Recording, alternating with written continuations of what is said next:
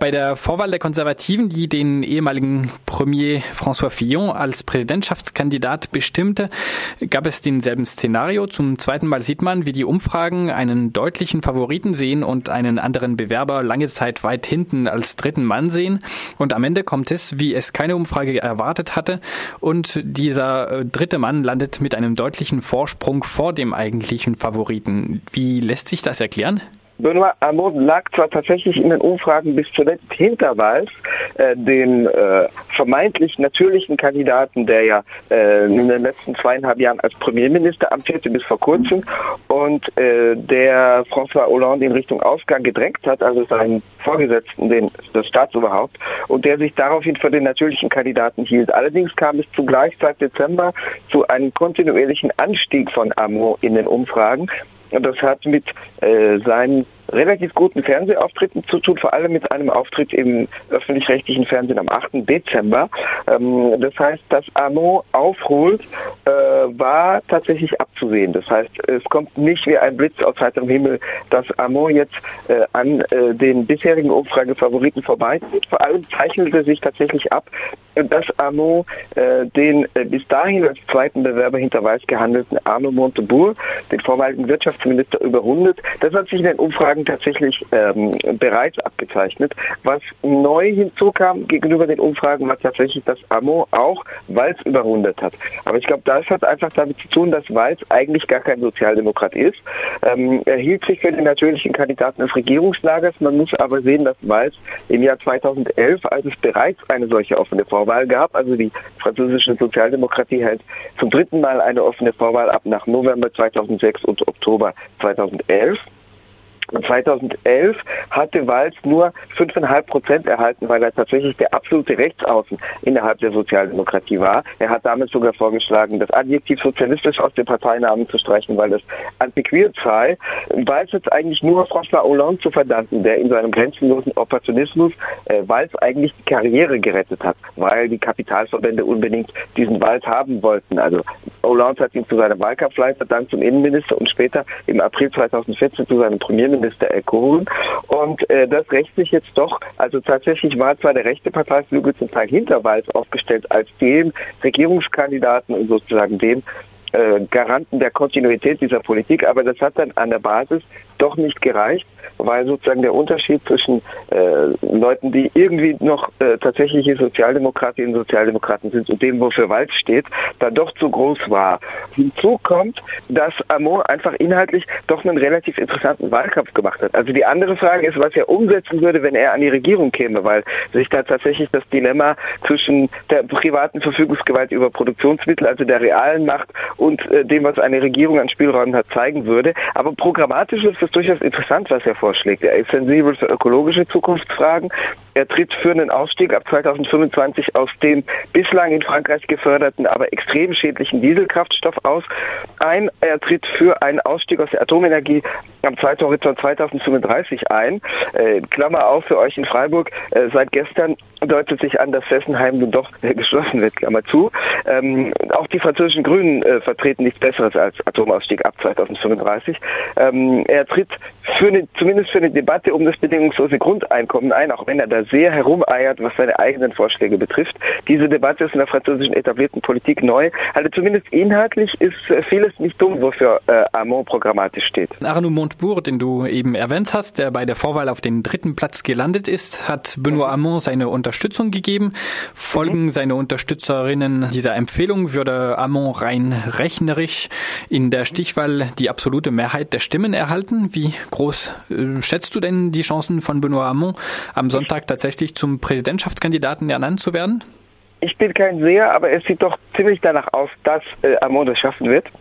Auch wenn äh, Walz jetzt eine veritable Hasskampagne losgetreten hat, er wirft jetzt äh, Amon vor, Komplize mit dem radikalen Islamismus und dem Terrorismus zu sein. Er führt jetzt eine veritable Leut-Order-Kampagne durch. Ähm, Walz ähnelt in einiger Hinsicht dem früheren Innenminister und späteren Präsidenten Nicolas Sarkozy und äh, führt jetzt eine entsprechende Schmutzkampagne durch, die äh, eine Leut-Order-Kampagne und eine Kampagne, die Amon sozusagen der Komplizenschaft und der Blindheit gegenüber gegenüber dem schädlichen Wirken des Islamismus in Frankreich äh, verdächtigt. Man muss dazu sagen, Walz operiert da seit Jahren mit völlig falschen Informationen. Walz hat zum Beispiel behauptet, die Salafisten seien dabei, sich bei den französischen Muslimen durchzusetzen, was absoluter Unfug ist. Ihr Einfluss wird auf ein Prozent der in Frankreich lebenden Muslime geschätzt. Das ist schlimm genug. Die Salafisten vertreten Ideen, die wir als progressive Menschen bekämpfen müssten. Aber es ist absoluter Unsinn und sogar gefährlich zu behaupten, sie seien dabei zu gewinnen und ihnen da sozusagen eine, eine Position zuzusprechen, die sie nicht haben. Also diese Schmutzkampagne wird in der öffentlichen Meinung verfangen und wird den voraussichtlichen PS-Kandidaten schwächen, wenn der PS-Kandidat Benoit Hamon ist. Das wird aber nicht unbedingt in, im sozialdemokratischen Milieu verfangen, weil eben Walz eigentlich eine rechte Kampagne fährt. Ähm, hinzu kommt, dass nicht nur Arno Montebourg Hamon seine äh, Unterstützung zugesichert hat, was insofern nicht verwundert, als die beiden äh, vormals enge Verbündete waren. Sie saßen beide auf den Regierungsbänken von 2012 bis 2014. Ähm, war Staatssekretär für Verbraucherschutz und später Schulminister, ein halbes Jahr lang. Äh, Arno Bontsbourg war äh, Wirtschaftsminister oder Staatssekretär im Wirtschaftsministerium für industrielle Produktion. Die beiden waren lange verbündet, wobei es lange so aussah, dass Montebourg die besseren Chancen hätte. Aber die frühere Parteichefin und äh, auch vormalige Arbeitsministerin Martin Aubry, die ein Schwergewicht in der Partei ist, hat auch äh, seit Montag, also seit vorgestern, Benoît Hamon ihre Unterstützung zugesichert. Das hat damit zu tun, dass sie 2011 durch Hollande aus ausgebotet wurde. Sie wurde damals Zweite bei der Vorwahl und dass sie zwar, obwohl sie durchaus auch eine kapitalfreundliche äh, Regierungspolitik betrieben hat. Also äh, Aubry wird heute in vielen Kommentaren als Linke gehandelt. Das ist ziemlich blühender Unsinn. Von ihr kommt das Arbeitszeitgesetz aus dem Jahr 2000, was zwar tatsächlich die nominale Reduktion der Arbeitszeit auf 35 Stunden wöchentlich beinhaltet, aber eben auch die Tür geöffnet hat für flexible, variable Arbeitswochen nach den Bedürfnissen der Unternehmen. Also die 35 Stunden gelten nämlich nur im Jahresmaßstab und nicht Woche für Woche. Aber äh, Martin Aubry, die selber auch Sprecherin 1994 eines französischen Groß Großkonzerns, nämlich äh, Thomson war, also damals Thomson, inzwischen Thales, äh, Martin Aubry, der also durchaus keine Linke ist, äh, hat aber innerhalb der Partei äh, immer noch einen Standpunkt inne, der relativ links ist im Vergleich zu dem, wofür Walz steht wofür auch François Hollande in der Regierungspraxis stand. Und sie sahen schon ein bisschen auch auf Revanche, weil ihr halt die Chance auf eine neue politische Karriere äh, genommen wurde durch den Aufstieg von François Hollande zum Präsidentenamt. Und Hollande hat ja dann auch Martin Aubry nicht in ein Regierungsamt berufen. Und dadurch, dass Martin Aubry von 2008 äh, bis 2012 bis zur Regierungsübernahme Hollands Parteichefin war, äh, hat sie durchaus noch einen Einfluss im Parteiapparat, der dafür sorgen wird, dass wahrscheinlich doch äh, die Waage zugunsten Chancen von Benoit Hamon ausschlagen wird. Die andere Frage ist, welche Chancen er hat, zu Präsidenten gewählt zu werden. Diese Chance ist deswegen gering, weil die Sozialdemokratie fünf Regierungsjahre, deren Bilanz bekannt ist, hinter sich hat und äh, Hamon die bezahlen wird, auch wenn er nicht äh, für den identischen selben Kurs steht. Ähm, das heißt, wahrscheinlich ist schon, dass hier eher der künftige Oppositionsparteivorstand der Sozialdemokratie bestimmt wird, eher als der künftige Präsident, wobei Überraschungen natürlich möglich sind. Die Überraschungen könnten mit dem Abstieg des konservativen Kandidaten François Fillon, der sich beschleunigt, zusammenhängen. François Fillon ist heute früh Gegenstand von Veröffentlichungen, wonach eine, seine, seiner Ehefrau eine halbe Million Euro zugeschätzt hat, weil er seine Ehefrau als angebliche äh, parlamentarische Mitarbeiterin eingestellt hatte, was nicht äh, völlig illegal, aber doch äh, sehr ungern gesehen ist. Äh, und er hat eine halbe Million Euro auf diese Weise zugeschanzt, die seiner eigenen Familie zugute kam. Das wird ihm in den Umfragen nicht bekommen.